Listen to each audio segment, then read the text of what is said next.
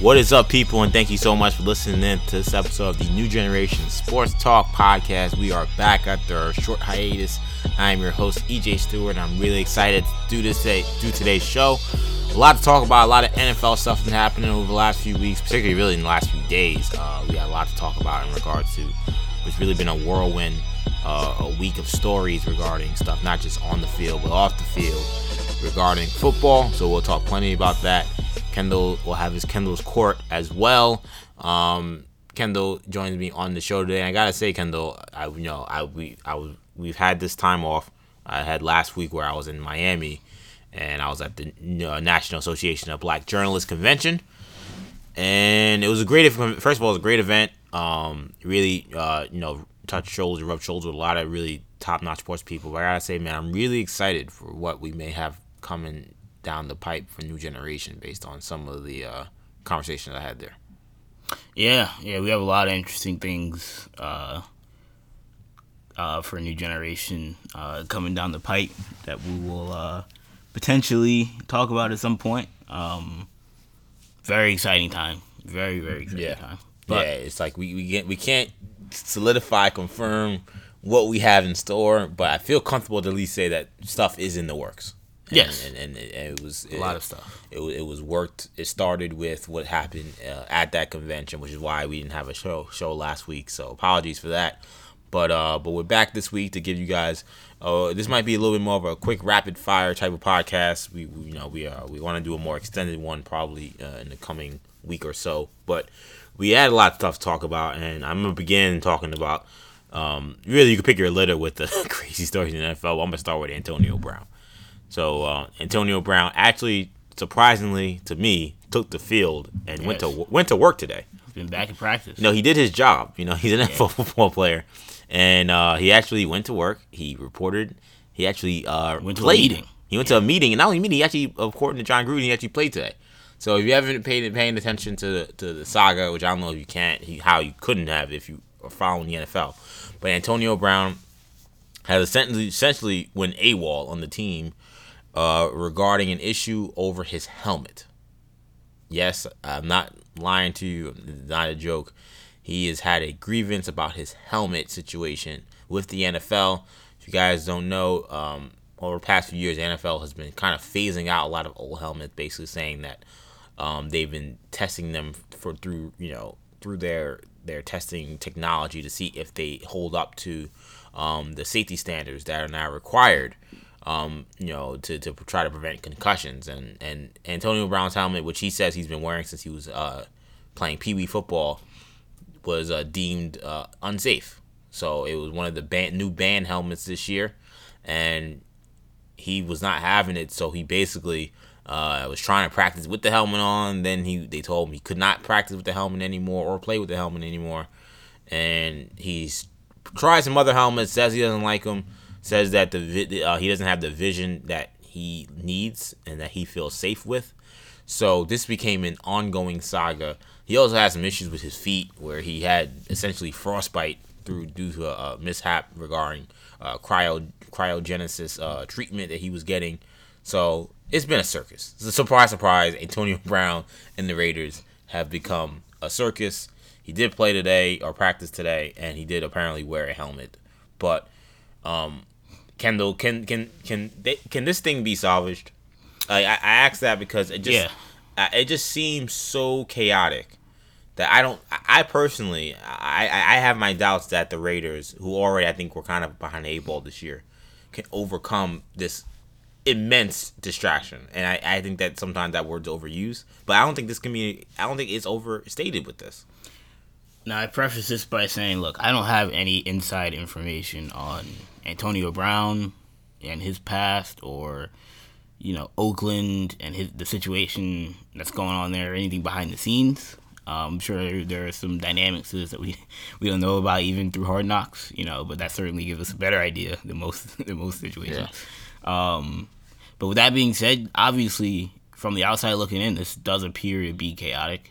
Um Antonio Brown's a heck of a football player. That goes without saying. Of course. Top three receiver uh, in the game, um, in the prime of his career. He was worth what they gave up for his on-field production. Um, but you have to wonder if Oakland knew what they were getting themselves into when they got Antonio Brown. And as someone who's a Boston Celtics fan, it, it, it reeks of what the Celtics did with Kyrie, where they thought that they were getting a steal given the value. Oh, we're getting a superstar player for for dirt cheap, essentially. Why not? You know, and that's what Oakland did. That's what Boston did. And on paper, it looked great, but then you realize, oh, this is why this guy was traded for dirt cheap. This is, you know, this is why his value is at an all-time low. And I think Oakland, you know, they they're in a situation where, look, they they had to make a splash because they were catching so much flack for the Amari Cooper and Khalil Mack trade. Definitely. And they found a guy. They said to themselves, look, Antonio Brown's better than, than Amari Cooper. one thousand percent. Um, you know, he's on the same tier of, of Khalil Mack. And you can get him for much cheaper. So value-wise, they actually came out pretty well, uh, especially considering what they gave, what they got for Amari Cooper and what they gave up for Antonio Brown. Value-wise, it worked out, even though he's a little older, a little more expensive. But now we see. Now we see why. And can I mean, if the guy is not on the field, which we don't know if he's going to be ready for week one, I have my doubts, given what we've seen. Gruden said he looked good today. They, he, yeah, they claim he. They claim he. he but nobody, no, no, no media members watched him. Yeah, play. Nobody saw that. Um, you know, maybe I mean, he'll be on next week's Hard Knocks. Yeah, maybe he'll be on Hard Knocks. He probably will. You know, I, I think he'll. I, the fact that when we last saw Hard Knocks, he was able to play. You know, he was able to be out there. You know, but then he left. You know, he can only do you know minor stuff. He can only do limited action. That makes me think that, look, could he be ready for week one? Potentially, but will he be one hundred percent? Will he be the A B that we know from Pittsburgh? Um, I have my doubts. But, look, the helmet issue in its core is obviously a petty issue. And it makes me wonder if there is something deeper at play. I don't know what it is. I'm not speculating. I'm not a, you know, a psychologist. I don't know what's at play. But th- is this really about a helmet? Yeah, look, I mean, I... I don't think it's unfair to say that Anthony Antonio Bennett. I'm sorry, Antonio Brown. Antonio Bennett. Antonio Bennett. Who's that? I said Anthony. I was gonna say Anthony Bennett. I thought I was Anthony, but still said that. Uh, Antonio Brown is a different dude, and I think that that's pretty clear and obvious. I don't think that's uh, breaking news by by declaring that. And he kind of goes by the own beat of his own drum. Um, at the same time, I think when we look at the outlook for the Raiders, I don't think that in terms of his production, his ability to be ready for the for playing, I don't think that will be an issue. I worry about the off-the-field stuff to me. To me, I'm not saying that training camp is easy. No way someone who has never went through an N F L training camp like myself would say that training camp is easy. But considering what an N F L season is and the grind and the mental, the mental grind, the emotional grind, the physical grind that an N F L season is, and you have the general manager, uh, Mike Mayock, having to uh, draw a line in the sand in the second week of practice, saying you're all in and you're all out. That's a terrible sign. We're not talking about, you know, after a week four tough loss against the Broncos where he didn't play well, he threw a fit. That's different. Like, like that's when it gets extremely tough. That's when everyone gets tested. That's when, um, you know, the rubber meets the pavement, so to speak. We're talking about two weeks of practice where he barely was practicing. You have the general manager saying, ugh, we done all we can do. At this point, he's either all in or he's all out. I, I just think that foreshadows more problems to come. I don't see how you could look at a guy in two weeks in practice and you have to draw a line and say whether or not he's in or out and think that once he's back, he'll be fine. That, that to me, you, it's all the, the. I think the, the, the cart's already off the off the road at that point. I think that you, you now have a serious problem on your hands, especially when you're talking about a Raider team that is not a world-beating type of team. Could they surprise people and sneak into the playoffs or maybe get a winning record? It's possible. I don't think it's likely, but I don't, it's not like the craziest thing that would ever happen. A B's a, a tremendous player, and we know Carr has ability, so maybe he can go back to his. Uh, his previous form before he broke his leg a couple years ago. Maybe things change and we, we don't for, that we don't foresee. But if, I think a reasonable ex- expectation of Raiders could be, hey, could they get to eight wins? Yes. Like, so he's not going to be playing on a great team. So the idea that A B already wasn't happy playing on a team that was a perennial playoff uh, contender or perennial Super Bowl contender and a power in the A F C. Now he's going to a team that's been dysfunctional with a coach who hasn't coached in ten years and a G M who's never been a G M and a team that loses a lot. And we think that that's going to be okay. He's already in second week in practice and he's leaving, going to Florida, New York, wherever he needs to go to fight the N F L or fight the guy who messed up his feet. Like, it's it's, it's crazy. I, I, I wish I could say otherwise, but to me, this looks bad. This doesn't look like this is going to get fixed anytime soon. I I wouldn't hit the panic button just yet.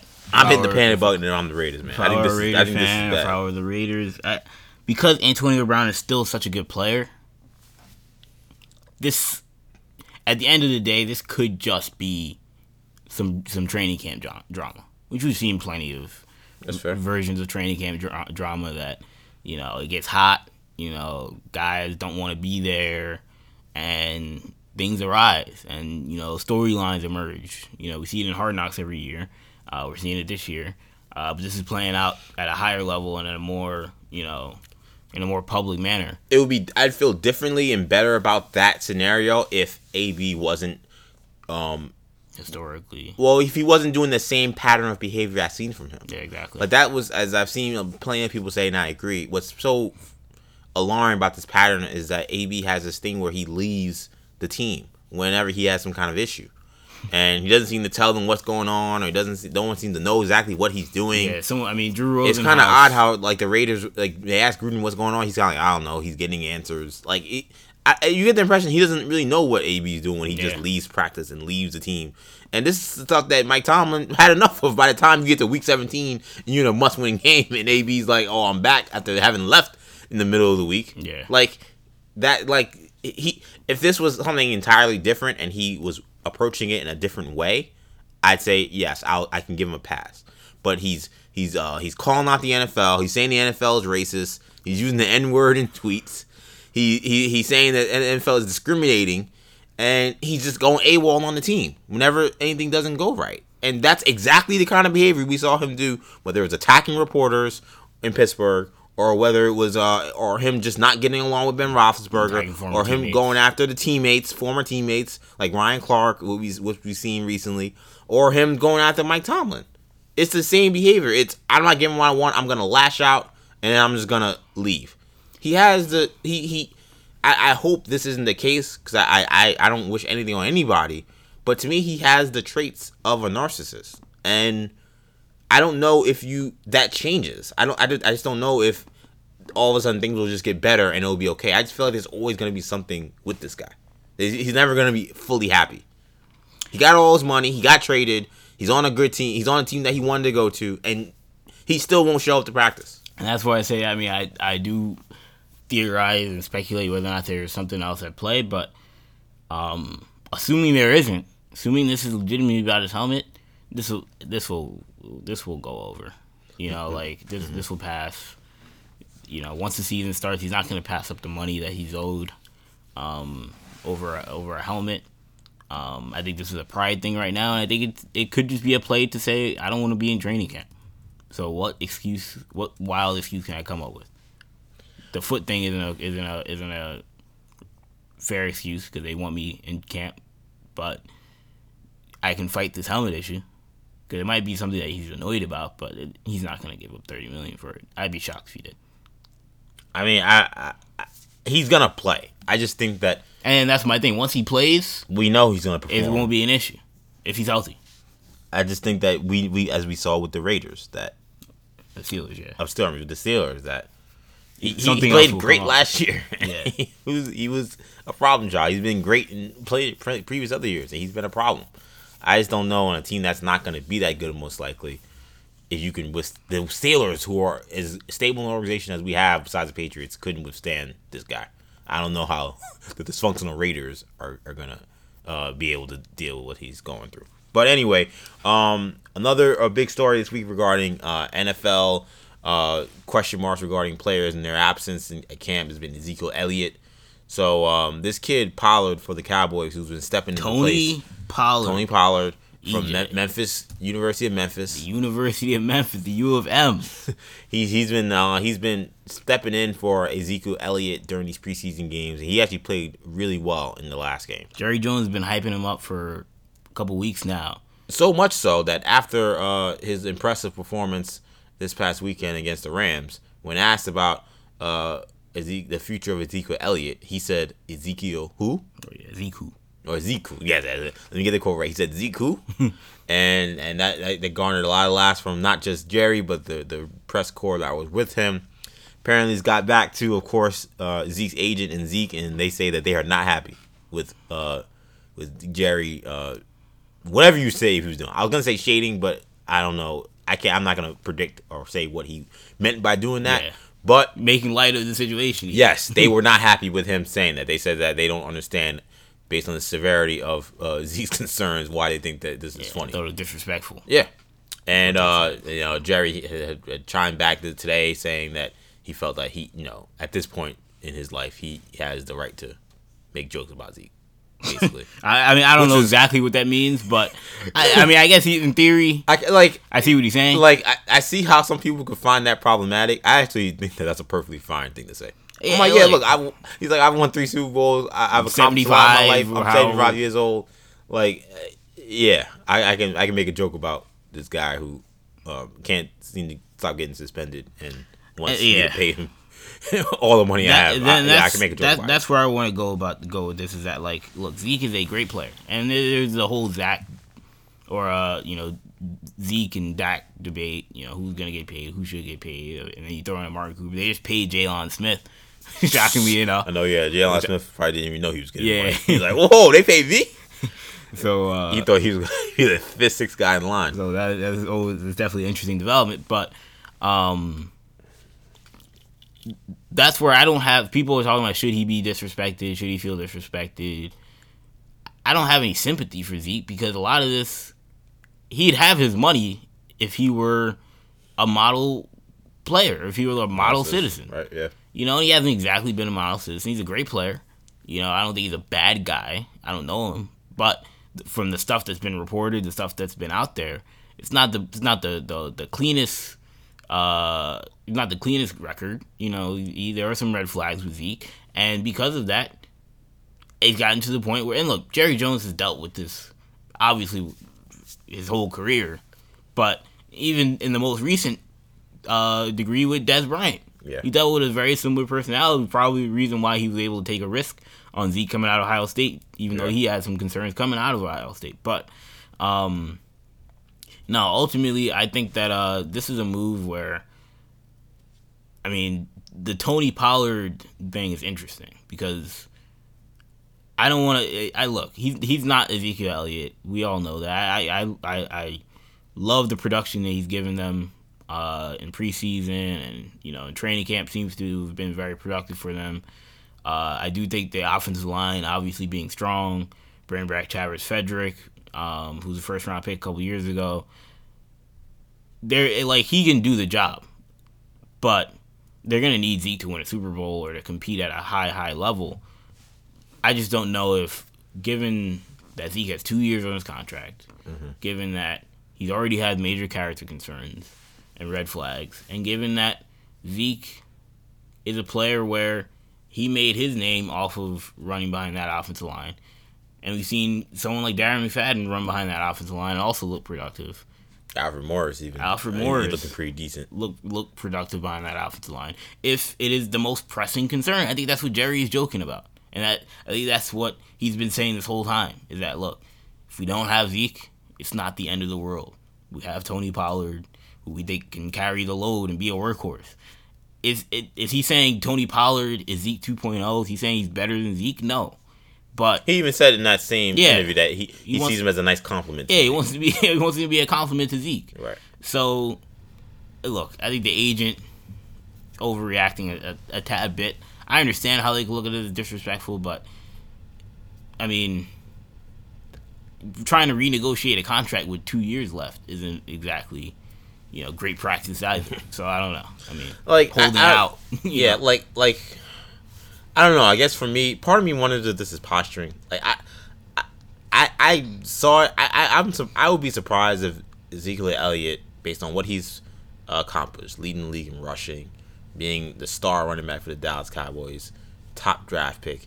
I mean, could he really feel threatened by Tony Pollard, an undrafted rookie who like um hasn't run for more than six hundred yards in college? Yeah, he's a backup. Who is a backup and and and has played decent in a preseason game. Like I like to me like I feel like the reason why I felt like Jerry and the whole press crew laughed because it, it was kind of ridiculous.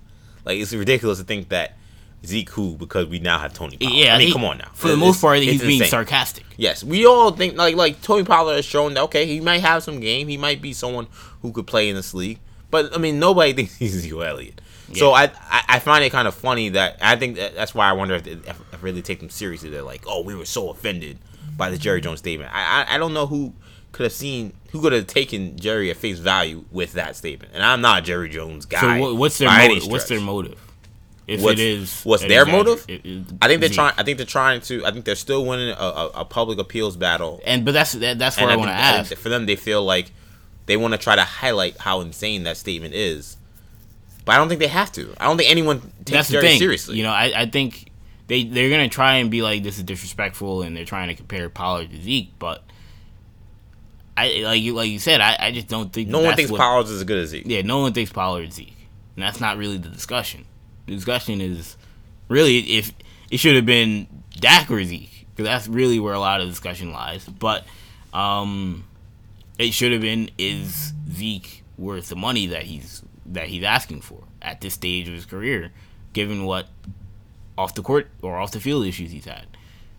And that's something where they're not going to have that discussion because they know a lot of times it's, it's a little more uh, a little more controversial than trying to pit Zeke against Tony Pollard. Yeah, exactly. And ultimately, I don't think he's going to play this. I don't think he's going to get back for week one. You don't think he'll be there for week one? No. I don't know. I don't have a good feel for this one. I, I had a good feel for Le'Veon. I was like, I, I don't know when he's coming back. Le'Veon I, sounded, yeah. I really felt serious. like I don't know if he's going to play. And I, I, I was right about that one. Uh, I haven't a, gotten the feel that he's going to sit out a whole year. No, like I don't see him doing that.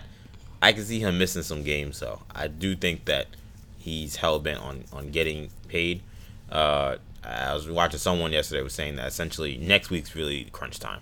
Next week, yeah. third preseason game. Um, and that's when negotiations really pick up. And if they can't really get anywhere close, that's when you got to be start becoming concerned for week one. But um, outside of that, I, I, I it might I, even be a deal where they have him on under contract or they have him back, but they don't want to play him week one because he's out of shape or something along those lines. Mm. You know?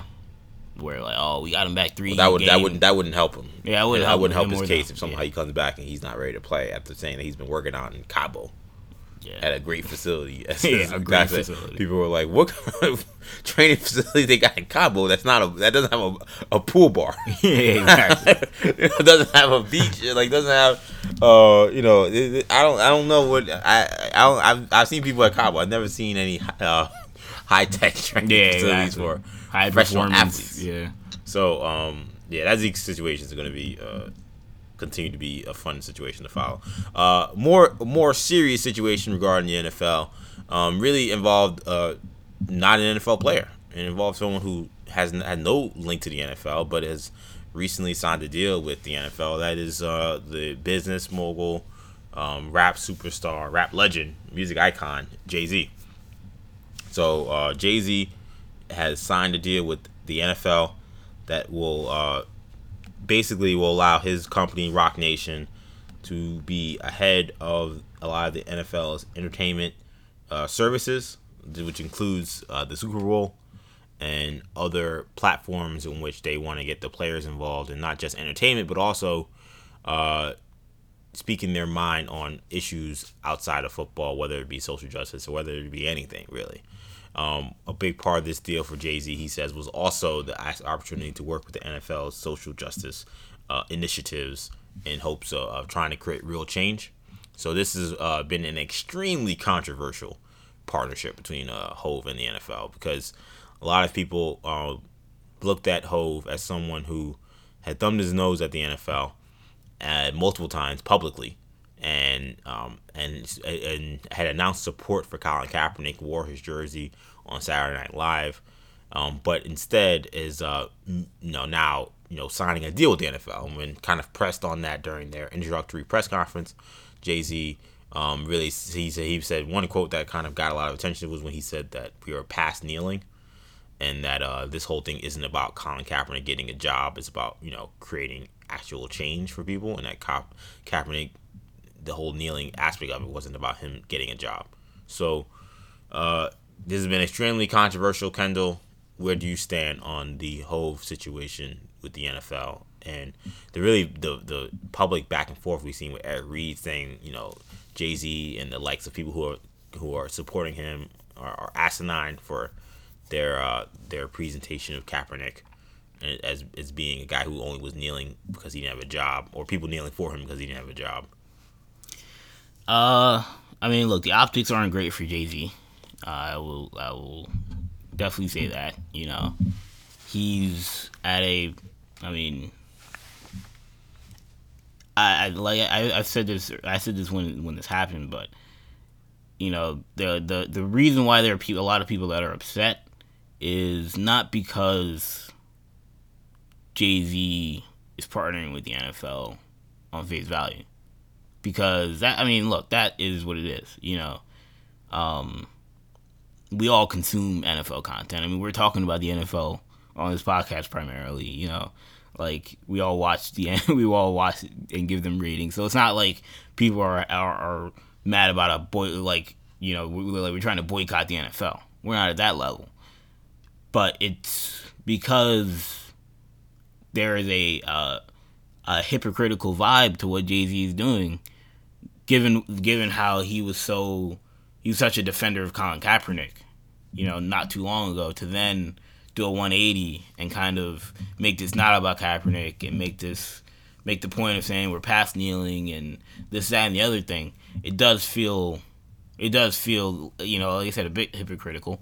Um, so I think that's where a lot of people are, um, in terms of their frustrations. I mean, I think you know. We definitely have to, we'll have to see what happens, you know, with this deal, whether or not it's productive in any way, whether if this is purely an entertainment thing with a couple a couple million dro- dropped in for uh, whatever causes they want to throw in, you know, it is what it is. But um, ideally, we'll we'll have some more tangible results uh, in the in the coming. You know, months uh, from this from this uh, agreement, from this partnership, but uh, it doesn't. I mean, it doesn't definitely doesn't. Th- from an optics perspective, it's not good for Jay-Z. It's not good for the N F L. I said this before. Like, if this were somebody like Doctor Dre or Snoop Dogg or somebody that hadn't had such a uh, such a staunch uh, opinion on Kaepernick and. You know, and being so public about their defensive cap. You can, I mean, everybody. And, and public about their anti-N F L. Yeah, I don't say disdain, but they, he was clearly opposed to the N F L at some point. Yeah, you know, so, like, I mean, that that's what makes this strange because, like, and that's, and that's I think it's, it's important they make the distinction because, like, everyone has an opinion on Kaepernick. A lot of times, a lot of these same hip-hop artists are in support of Kaepernick, but... They also are N F L fans, you know, like, you know, like Snoop Dogg's a big N F L fan. He's not coming in saying, I'm I'm done with the N F L, this, that, and the other thing.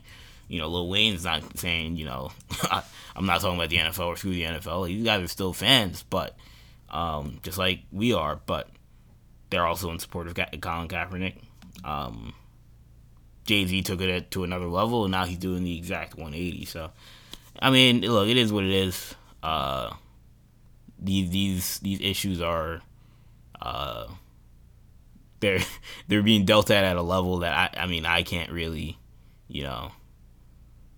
I mean these guys are these are billion dollar deals that are being happen that that are happening. I mean it takes it will take a lot of a lot of movement, and a lot of effort to to uh, affect to affect with their, their dealings, but um, it's it's definitely an interesting move from a brand perspective on both sides.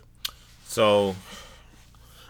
I got. I, let me let me first give Jay-Z some benefit of the doubt, or at least talk about what he has done.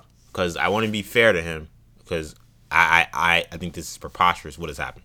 But in fairness to him, it's important to point out, like, Hov, this is not a new venture for him in regards to interest in social justice. I say that and I cringe only because this this new venture that's so about, so much about social justice, it supposedly includes owners from staking an N F L team. So I cringe with that, but he's uh he's he's paid he's helped that's support Trayvon Martin's yeah. uh, family after uh, Trayvon Martin was killed. He's uh he's done so much in terms of uh, film work with the Khalif Browder um uh, documentary talking about like the the, da- the the the dangers and the and the and the, and the pitfalls of the, the criminal justice system in America. Um, we know how much how instrumental he was in helping Meek Mill, in helping uh uh, uh what's the guy twenty-one Savage. Um, he he's done a lot for a lot of people, and and I think to his credit, I, I haven't seen him running around with pom-poms like looking for credit for everything. And I think that is that he deserves credit, and I think we need to put that perspective when I now say what I'm about to say. Um, this was extremely difficult for me because, one, I do feel like it's unfortunate that we're in a situation now where I think the N F L is getting its way by having a lot of black folks who are now polarized in this situation, and they're pitted against each other. Um, Jay-Z for you know, for, for, for mostly positive stuff, is a revered figure in the black community, especially in uh, the community millennials from probably the ages of forty-five to twenty. Um, but Colin Kaepernick kind of now has become a, another uh, another titan in that same ilk for a lot of people. And that, so now what I've seen is a lot of people saying, I'm Team Cap, I'm Team Jay-Z, and while I don't agree with what D J Jay-Z's doing, I don't want to make I don't want it to come across as I'm just Team Cap and screw Jay-Z. That's not how I feel about this. I'm all about just what is uh, best for the cause that both of these men claim they're trying to put forth. And I feel like what Hov has done in his bigging up of Kaepernick in, in light of this new deal looks like clout chasing. And it's crazy for me to say, because Jay-Z, as someone who's a hip-hop fan to the core and a Jay-Z fan to the core, I've always seen him as someone who's a trendsetter, who's always blazing the trail, who's always the first to do something, always the first to kind of do the thing that nobody's thinking about. And to be fair, he is the first to do this as well. But in terms of his support for Kaepernick, he jumped on a bandwagon, and that's not something I've ever associated Jay-Z with.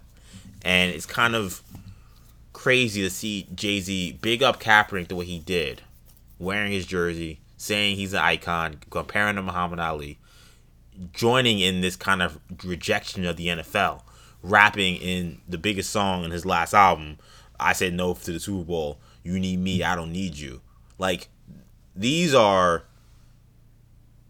I mean, he, he it wasn't just a tepid support for Kaepernick. I mean, he really, to me, put his arm around that movement, and in turn, it absolutely helped Jay-Z's public image when he did that. I don't think there's no question that with, with his fan base, with the people that follow Jay-Z, he it, it he absolutely monetized and got and benefited from him making that stance. I'm okay with that happening if you firmly believe in that, which right. I don't know if I I think he did. I don't think that he was I don't think he was lying when he felt that way. But when you feel that way, and then now you come here where you're like in this in a year later, basically.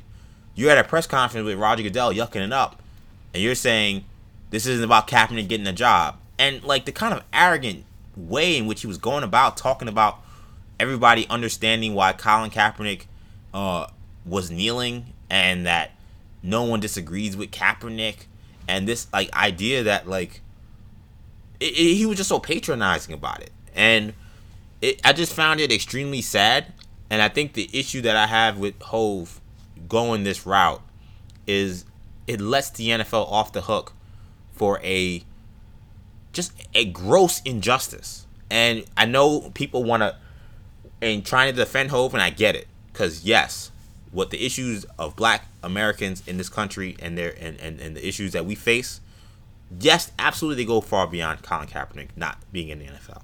However, you cannot get in bed with the same company who is in in a, in a, in in hopes of achieving social justice when they did the most unjust thing or unjust thing possible when it came to the first man who kind of created this movement to begin with. You can't go and say, like I said, someone someone I thought had a great analogy. It's like someone, it's like if Martin Luther King decided that he was going to sign a deal with the Montgomery Bus Company, even though the, they were still not going to let Rosa Parks sit in the front of the bus. That's essentially what this is. You can say, oh, Martin King's like, look, look, like I talked to them and we're going to do a lot of great stuff for the black community. We're going to do a lot of blah, blah, blah. It doesn't work. It's it's it's it's tainted. It's not gonna. It's not. It's not the same. And this idea that it's okay as long as they're just throwing their money at their problem. No, that's not. That's this is not. This is not good. And as you know, I gotta shout out my homie Rob Harker, mentor at Fox Sports. I think that he really hit it home when he said, I mean, what the N F L did was so anti-sport. Sports is about the best guy, no matter what, gets on the field, and it's everybody's equal when you're in between those lines, regardless of race, creed, color, whatever. It's it's it's basic American values with sport. That's why people love it so much. And they went the complete opposite. Kaepernick is without question worthy of having an N F L job based on his skill level, and he doesn't because he stood up for racial injustice, which is not a stance that we should be frowned upon, that should get him out of the league. He should be revered for it. And so so Jay-Z, by deciding that this company that is continuing that oppression, because that's what they're doing. It hasn't stopped. Kaepernick still is, is unemployed. They're continuing this social, this this this completely immoral thing. And suggesting that that's the company that's going to be able to move forward with attacking social just social justice issues? How you expect someone, anyone, to look at that and not roll their eyes? It's it's it's it's it's unbelievable to me. I, I think that Jay-Z had, had badly badly misplayed his hand. What I will say is, I do agree we have to let it play out. We have to see what happens if he gets Colin Kaepernick into the N F L, or if he creates massive change and and does it make the massive awesome work that helps the community. I think that we can look at this and say, okay, maybe we didn't like how things started, but clearly we got it. We didn't give Hov a chance, and he did what he did. But I don't think that we're in a position where everybody's saying, oh, shut up until and you gotta wait and, and let's see what Hov does. Like, no, he has to be held accountable because this the, the N F L. What I also don't understand is these people who are saying, well, isn't this what you wanted? Isn't this what you wanted? Didn't you want the N F L to take social justice seriously?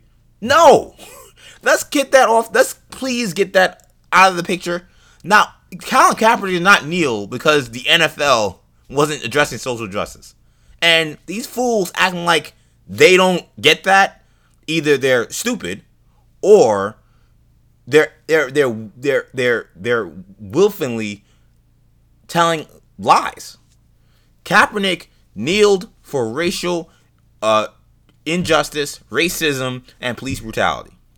He said it after he kneeled when they asked him what it was about. Last time I checked, Kendall, didn't we have Proud Boys marching in Portland? Didn't we have Nazis in Charlottesville last year? I haven't seen, a couple years ago, I haven't seen that if we move forward in terms of the, the, the problems we have in our country regarding racism. And the fact that we're supposed to be just, okay, well, now the N F L is addressing it, so now everything stopped. No, his, his issue was the country isn't living up to that, and last I checked, I don't think things have changed that much. I don't know. It's it's. It, it, I think that as as expected, and what's been happening since the beginning, Kaepernick's vision is being perverted into something that it's not. And now, somehow, it got changed into the N F L having to be this social justice police officer, when that's never what anybody wanted. The only reason why they got put in this situation was because they blackballed Kaepernick. They never blackballed Kaepernick. We don't even have the discussion about them getting involved with the community and addressing racism. Nobody would have worried about that. It all started because they did not give a man who deserved the job, who spoke out about racial injustice, and, and got rid of him. Yeah. They're making up for that. This Kaepernick thing's gotten ugly, man. They're making up for the injustice thing, injust that they, unjust thing that they did in the past. Yeah, yeah I think the league, um, I think they, they miss, I think they miscalculated uh what the the each individual team's decision to not bring in Kaepernick, you know, how that would look, and you know they thought individually it would hurt them to bring him in, or hurt their value, or whatever they whatever they calculated, or whatever they they thought about, and you know overall as a brand, it has hurt the N F L. So, um, but the N F L, the N F L's but, look, but, but I think the N F L yeah, we'll absolutely is getting what they want with this. I like. I think that that's what's so sad about it to me is I don't think that anyone has won. I think, I mean, maybe you could say Hove has won because he's lined his pockets, and maybe eventually he'll win by actually achieving the change that he wants to achieve. I don't think that he's disingenuous and actually think wanting to achieve change and thinking that he can. I think that he's disingenuous in the way as soon as he got into the All Boys Club, he immediately threw Kaepernick under the bus, which was just not something I expected. I think that I think a lot of the people who are disappointed in Hove would not feel the way I feel and other people feel had that press conference went differently. Had when he was asked about Kaepernick, said one of the first things I want to do is make sure he gets a job, is to speak to the N F L about the work he's done in his community and and, and why he, he definitely is the kind of person you should have in your community as a city. And those words were never spoken. It was very much about, I don't know what he's doing. He, I don't know, is he going to be involved? Well, I'm not his boss. It was like, I mean, these are direct quotes. I'm saying, I'm not making stuff up. Yeah. These were stuff he said when they were asked about Kaepernick. He was dismissive, like he didn't want anything to do with the guy. For a guy that you said that was like Muhammad Ali? Yeah. Man, Hove, to me, he took a serious L this week, man. He took a serious L, and I think that some of these people that are defending him, look, let me be, let me be fair. Some of these people defend him, I think, generally feel like we need to give him a chance and that Hove has done great work. So let's let him do what he's done in the past. I think there are some people who definitely believe that he can try to accomplish things and believe that at the end of the day, yes, we do have to come up with, as Hove said, solutions beyond Kaepernick's kneeling. But I do think that there's a portion of these people that are blinded by their fandom for Jay-Z and what he's done in the past. And I think there are a lot of people who are part of this establishment, this sports media establishment, that is forced to cover the N F L, to be involved with the N F L, and they're not speaking truth. And it's sad because there's a lot of black faces on television and a lot of black faces on radio and a lot of black faces in print whose names and voices behind this movement are important. And instead of highlighting the continued the continued oppression against a man who stood up or kneed for so many people who are oppressed in this country, the fact that they're putting him down to prop up a, another billionaire is grotesque. It's grotesque. And I had to say that. Um, what else we got on the show? You want to talk Lakers real quick? They're they're in a tailspin. Might as well. there's no there's no there's no segue from how I feel about that. Um, but I hope I made it clear. But this uh, the Lakers situation, uh, also a little bit of a mess regarding what's going to happen with their center position. So last week, unfortunately, Boogie Cousins uh, tore his A C L in a workout, uh, open run somewhere. I don't know where he was playing, but there's video of it, and uh, it looks like a it looks Vegas, like a torn A C L. Hmm? Yeah, he's playing in Vegas. Yeah. Oh yeah, it was Vegas. Um, so he's playing open run workout in Vegas, uh, non-contact kind of injury. Towards A C L, he's done for the year, which is terrible. First of all, I don't even want to gloss over that. I mean, this guy, whatever you, you've thought of Boogie Cousins, I've certainly criticized him probably on this show. Yeah, I definitely have criticized him on this show. Um, but whatever you think about him, I mean, that's this guy's gone through Achilles, uh, quad, now A C L. And a, a guy who I feel like over the last year and a half, pretty much since he started getting injured, has definitely tried his best to you know, rehab his his his his image and his reputation. Yeah. He was not an issue in New Orleans. For money reasons. He was not an, yes, to. to be fair, it was money reasons, but he was not an issue in New Orleans. He was not an issue in Golden State. He's been a model teammate. And I think that and he's even actually, his last year in Sacramento. Yes, and his last year in Sacramento. And I think that he's also been a really great um, kind of voice about various messed up things about the sports complex, whether it be the N C A A or things about the N B A. I think that yeah. he's been intrigued, like some of his co- quotes and how... He's a smart guy. Yeah, he's a smart dude, and, and I think that he's been brave with some of the stuff he said. Yeah. So I think that... So uh, it's sad that this is a guy who should be making one hundred fifty million dollars based on what he was a couple of years ago. And now he's on. He was on his second. Told me John Wall. He's on his, his second money. vet minimum deal, and yeah. I don't know what he's gonna be by the time he comes back. So you know, pour one out for Boogie. Of course, we hope he gets better. But in regards to the Lakers, they're talking about Dwight Howard, uh, Joakim Noah, Marcin Gortat. Yeah, I mean they're basically Mo Spates. Mo Spates, I mean they're basically going down the, the N B A two K eleven top centers, yeah. seeing who they could find to I'm fill this spot. League, yeah. When and David Lee to come up. And look, I think this is kind of misguided. I don't know why they feel like they have to replace Boogie Cousins. Oh yeah, you have to. No, I disagree. I don't. I think that the N B A. Well, hit. Let me let me rephrase that. You have to. You need another big man. Yeah, you need another big man. I don't think that they need to get a guy who they're expecting to play a lot. I think they could get like some. I don't want to say G League guy, but just a, a, a barely N B A yeah. kind of guy or a young guy to fill that spot. I, and to me, this is where I was going to go with it, is I think it is kind of the first sign of trouble regarding Anthony Davis, because A D has made it very clear he doesn't want to play center. I don't know what it is with these guys not wanting to play center. Porzingis had the issues. Uh, A D's having the issues. Amari Stoudemire had the issues with the Knicks. Marcus Aldridge had the issues. Uh, like, it goes on and on. I don't know what it is. It's funny because I don't I, know if it's a if it's a there's a marketing money thing that we just don't get, that I, we're not uh, learning about, but everyone wants to avoid playing center like the yeah. plague. I was watching a... It was an A A U tournament. It was Peach Jam.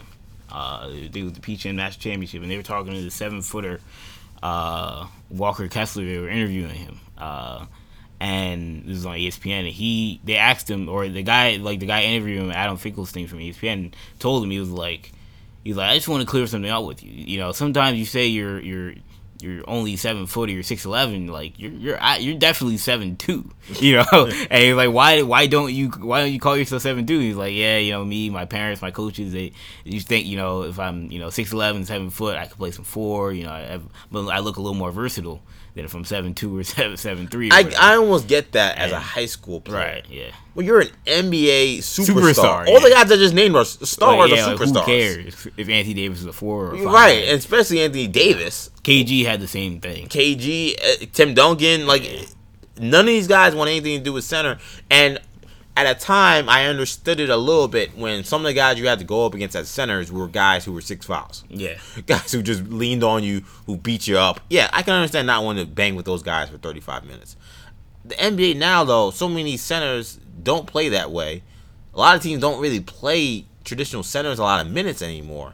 So what is their issue with... I mean, A D is so physically fit, so strong, so big. Well, Why I, does he think that he can't play center? I just think it's easier to play the four. How is it easier? For, that's why I don't understand. Like, to me, I think that someone like Anthony Davis like he, would destroy a center because the guy is too slow, but doesn't have the same footwork. It's physically, it's physically more taxing, especially to guard that guy. But Especially the centers don't sort of. do anything offensively anymore. They're all just but you gotta, you gotta bang with him. Yes, in the you post gotta box him out. Box and you gotta re- I, that is the reason why they don't want to play center. Well, if you I, have I another guy doing, player, your, I would rather be like, forget about rebounding. I'm gonna score fifty on this guy.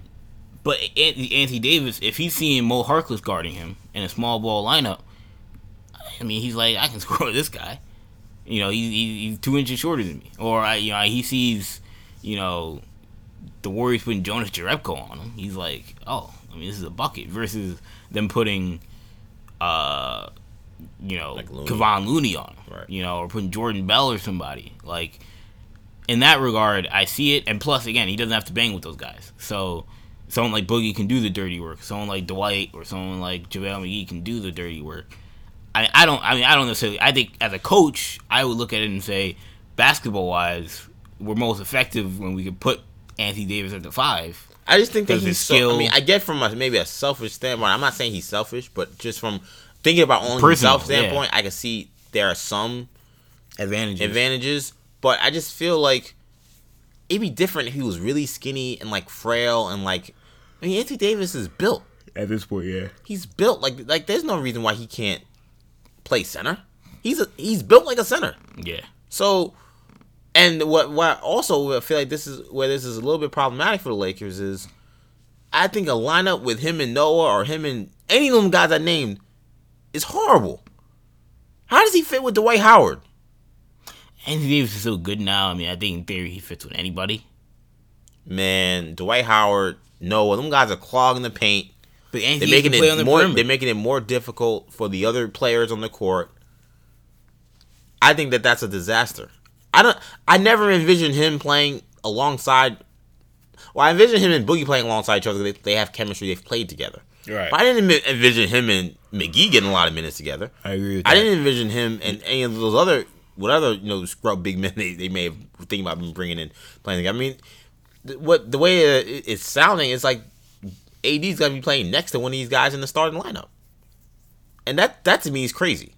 I don't know how a lineup with A D and Noah is is, is supposed to be a, a good lineup when you could instead go with Kuzma at the four or LeBron at the four and just go smaller.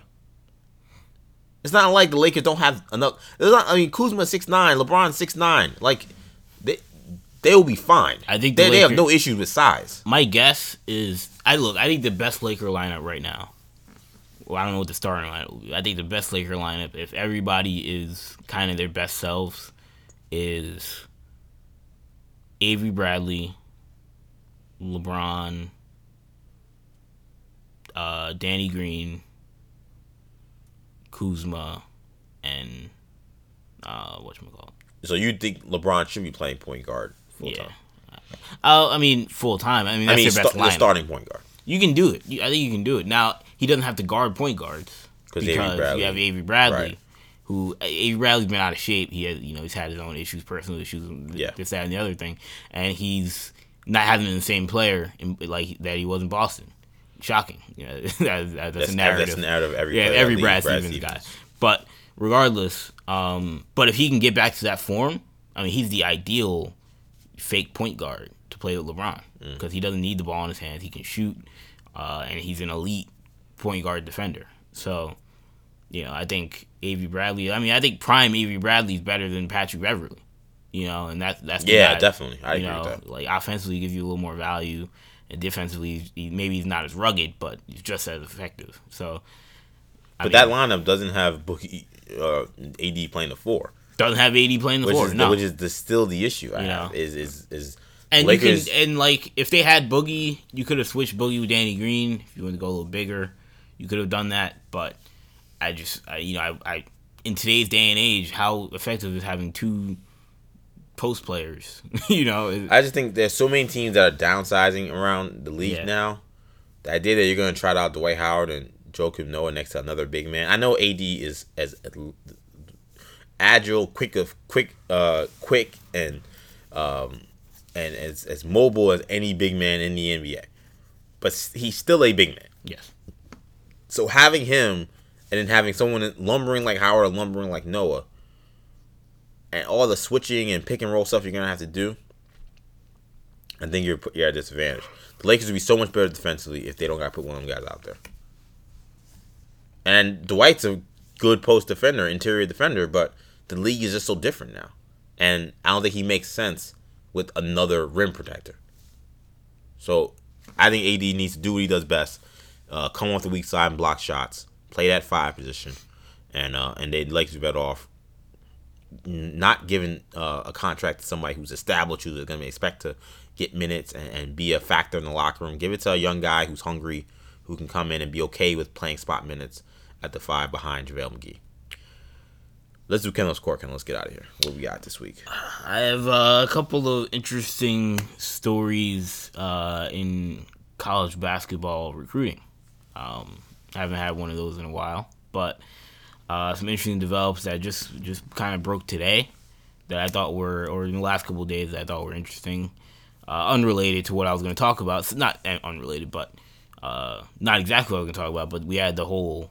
There's more you know, Michael Avenatti Nike drama with Zion and Romeo Langford that looks really bad for Nike. Um, and it shows you the, the, the ins and outs of this college basketball recruiting landscape, which is very, very dirty.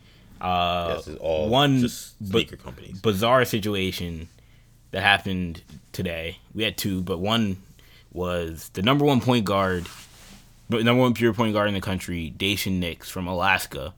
Um, he uh, yesterday came out with a top five. You know how kids nowadays, they put out the top five on Twitter or Instagram. Mm-hmm. They got the, the jersey edit of them in all five jerseys. Uh, he had Alabama, uh, Kansas, Kentucky, U C L A, and Maryland. And so those were the five schools. He came out with the top five, said, look, shouts out to the other schools recruiting me, but these are going to be my final five going forward, this, that, and the other. Today, he committed to U C L A. So people were like, what? How did you, why Why did you come out with a top five yesterday, and then you commit to U C L A literally the next day? I mean, is that, was, did something happen? I don't know. Was there some fishiness going on? It looks strange. It looks bizarre. Um, I thought he was going to U C L A. It's not like it's the biggest shock.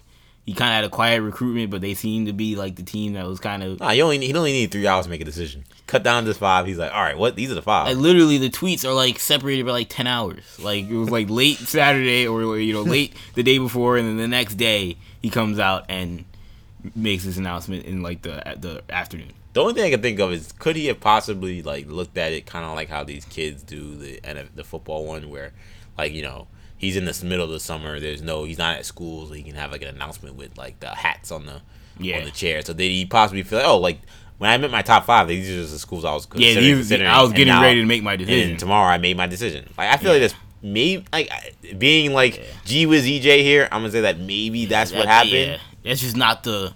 If he's going by the traditional route of these guys, I'm gonna announce my top five. Like these right. are the five schools I'm yeah, gonna go and those, visit. Some. Yeah, those guys go and visit. Exactly. Yeah, you know, you get five official visits. These are the five schools I'm gonna visit. That's not what he did. You know, Kentucky fans very upset. He's up from Alaska. You gotta give him a break. He is they, from Alaska. They, they, they different up there. Surprised Duke, you know, can get in there. Can well Kansas. I was surprised because all those all those schools are like completely different shoe brands. Yeah, also for made the that most part. You know, Under Armour had Under two Armour, schools. They had Maryland, Adidas, and, and Nike with Alabama. Yeah. So, um, which that's that tends to be the uh, sometimes that's the, that's the strategy. It's you know, it's a bidding war. It's a bidding war. Oh, oh it's a bidding. It's a bidding war. You know, which I'll go to one of you guys, whichever you guys wants to pay the most. Um, and then the other story, uh, sticking with some some interesting stuff. Uh, Jalen Green, who's a top three player in the country, kid from California. Um, He is a, I mean, it seems like his recruitment is, is come down to Kentucky and Memphis for the most part, but, you know, we'll see what happens. Well, today there was a report coming out of Sportsondo, which is a European or international basketball outlet, that said oh. Jalen Green is deciding between staying at Prolific Prep, his high school, which odd name to begin with, Prolific Prep, but staying at Prolific Prep, going to Australia, or playing for this program in Italy, or this, this this you know club in Italy, and so this that sent shockwaves. You know, Memphis fans, you know, very very upset, like myself. Like damn, like that that's our go-to guy. That was supposed to be the crown jewel. Uh, Kentucky fans as well, like like that that ruined their their plan. He had come out and said he was going to commit on Christmas Day, um, but. Couple hours later, his dad came out and, and said that wasn't the case. I mean, I don't know. Generally, when an international source comes out and says that, it wasn't like it was just like, it yeah, they're not making it up. They didn't get this from nowhere. Yeah. So they're in the ballpark of what's happening. Yeah, there there there's something going on behind the scenes yeah. that they just don't want to admit right now. But um, he's best friends with R J Hampton, who made that same decision. Yeah. So kind of uh, the, the jig time. is up when it comes to. College basketball. Yeah. I, I think the jig is up. I think that uh, we've had Hampton now. We have LaMelo Ball. We've had, obviously, throughout the years, yeah. several guys make this jump. More guys need to be willing to make this jump. Hampton just got how much? He got, like, millions of dollars from Li Ning yeah. to be, like, their next face behind Dwayne Wade. Like, that's what people people were really worried, like, college basketball people, like, this kid's getting that, and, you know, he's, I mean, he's, he's a big-time prospect, but he's not he's not LeBron. He's not Zion Williams. yeah, he's yeah. not Zion. That, you know, it's it's going to be bizarre, you know, or it's going to be uh, a danger. Other guys are going to look at this and be like... Yeah, I mean, the N C A A, I didn't get to talk. We, you know, we were so, we've been so far behind, we didn't even get to talk about the Rich Paul situation, but... Yes, the Rich Paul situation uh, was interesting. The N B A, I mean, the N C A A, I just... They just balked on that as well. Tick, tick, tick, tick, tick, tick, tick, tick, tick, tick, time is running out. I don't know. And... At this point, I don't think they can save themselves even by doing the Olympic thing, which I've been proposing for years. What is the Olympic thing? Just, just let guys...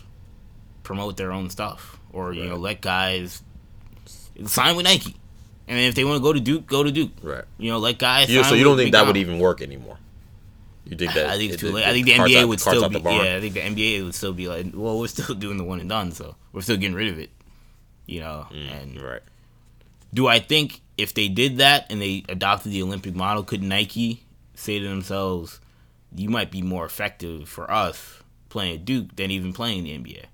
If you're not going to play, for example. Yeah, yeah. If you're going to be a second-round pick, we can pay you one point five million dollars to do a year at Duke or do a year at Kentucky and then go to the N B A. So, I mean, there are ways where they can still survive and still get some guys, but the the top guys are still going to be going to the N B A.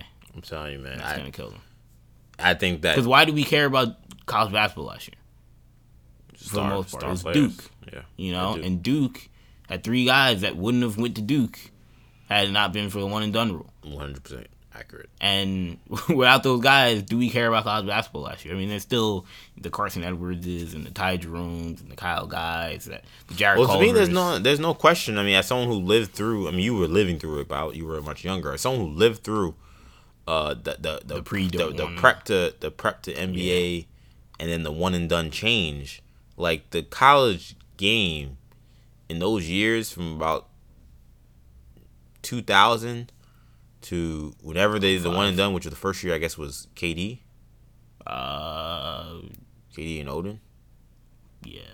So when it, since the whenever so whatever that was, four or five years, man, nobody was checking for college basketball the way they are now. It was different. The feeling was that the best players weren't playing college, that the best players were in high school. And a lot of the times, the top guys that were getting drafted were all high school guys. Yeah. Only a few guys in college were getting drafted, and those guys kind of looked at as like, what's wrong with this guy? He had to go to college. Yeah. Is he really that talented? Like, yeah. I think the same thing's going to happen. I think the same thing's going to happen, and I think it may be on a worse scale.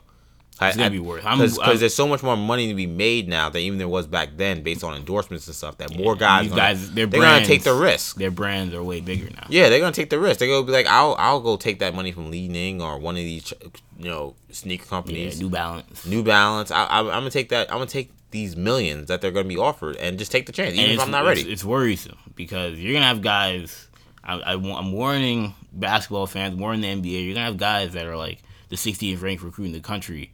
They're going to enter the draft. It was happening before. It was happening before, and it's going to be worse. You're going to have guys that, like, because they just didn't go to class, you know, or they just don't feel like going to school. Yeah. I mean, because there are delusional guys now that think they're going one and done. I've seen quotes. I'm not going to name players, but there are quotes from players that are, you know, freshmen coming in this year that say, oh, yeah, you know, I, I plan to do one or two years. I'm like, I mean, I really didn't look at you as an N B A prospect, let alone... You know, you're talking about going one and done, or you know, doing no more than two years in college. So it's it's bizarre. It's dangerous. Um, but the N C A A made this bet. Yes. You know, they made this bet. It didn't have they, to be. Yeah. It did not have to be this way. They could have fixed this uh, scam a yeah. long time ago, and they they, they, they their their their greed yeah. have set them set them up. I think for their eventual demise, which I think is coming really soon, sooner than we think. Like. In ten years, I think college basketball is going to look extremely different from what it is now. I don't think it's going to be recognizable. I think it's that close. That's uh, that's scary. They, they, what helps is that these T V contracts are still so like, like they're still so ironclad. So oh, I think that they'll still be on T V, but just I, I'm telling you, I think yeah. either you'll have guys that are free agents being paid hundreds of thousands, millions of dollars, or you'll have. Again, it would be basically just like a C league where just anybody who's playing is just guys who aren't good enough to be in the N B A. I, I'm telling you, I think I just think that The N B A seems serious. I can't point to what it's going to be, but it's going to look nothing like it is now. Yeah, they seem serious about this G League thing. My yeah. biggest fear is that, like, college basketball ends up looking like college soccer or college baseball even. Where it's, it's too like, many good basketball players for that to be, where it's like no, to be that no, bad. I'm not saying I'm not like, saying there's not a lot of good college soccer or college basketball or baseball, but I'm just saying that there'll be enough good players to where it yeah. won't be that irrelevant. Yeah. But I think it's rel- it's day in the relevancy that it's had, it, like for example this year. Yeah. We ain't gonna touch that ten years from now. I think that that ship has definitely sailed. Which it would be an end of an era, really sad. But yeah. again, Uh, money is the root of all evil, and it would be uh, the root of the demise in the N C A A if that indeed happens. That is going to wrap this week's abbreviated edition of the New Generation Sports Talk Podcast. Hope you guys enjoyed listening. It was good to be back on the air.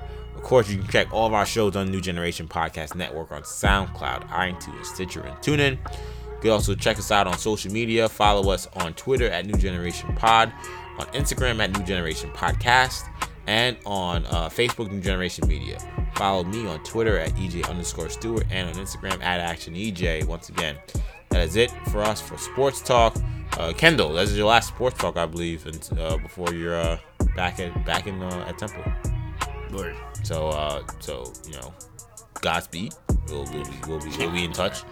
you, took that, you, took that, you took that way differently than I meant, but yeah, no, all right. Um. um Temple, man. I mean, you've seen the dudes. I mean, interesting. But um, yeah, hopefully we have some uh, some interesting stuff to to share. Yeah, week. man. Yeah, we'll see. We'll, we'll yeah, not, yeah, I won't, won't jump the gun. Yeah, I won't but, jump the gun, but yeah, yeah we'll see. We'll see. Uh, that's it for us this week, guys. Hope you guys enjoyed the show. For Kendall, I'm E J. Peace.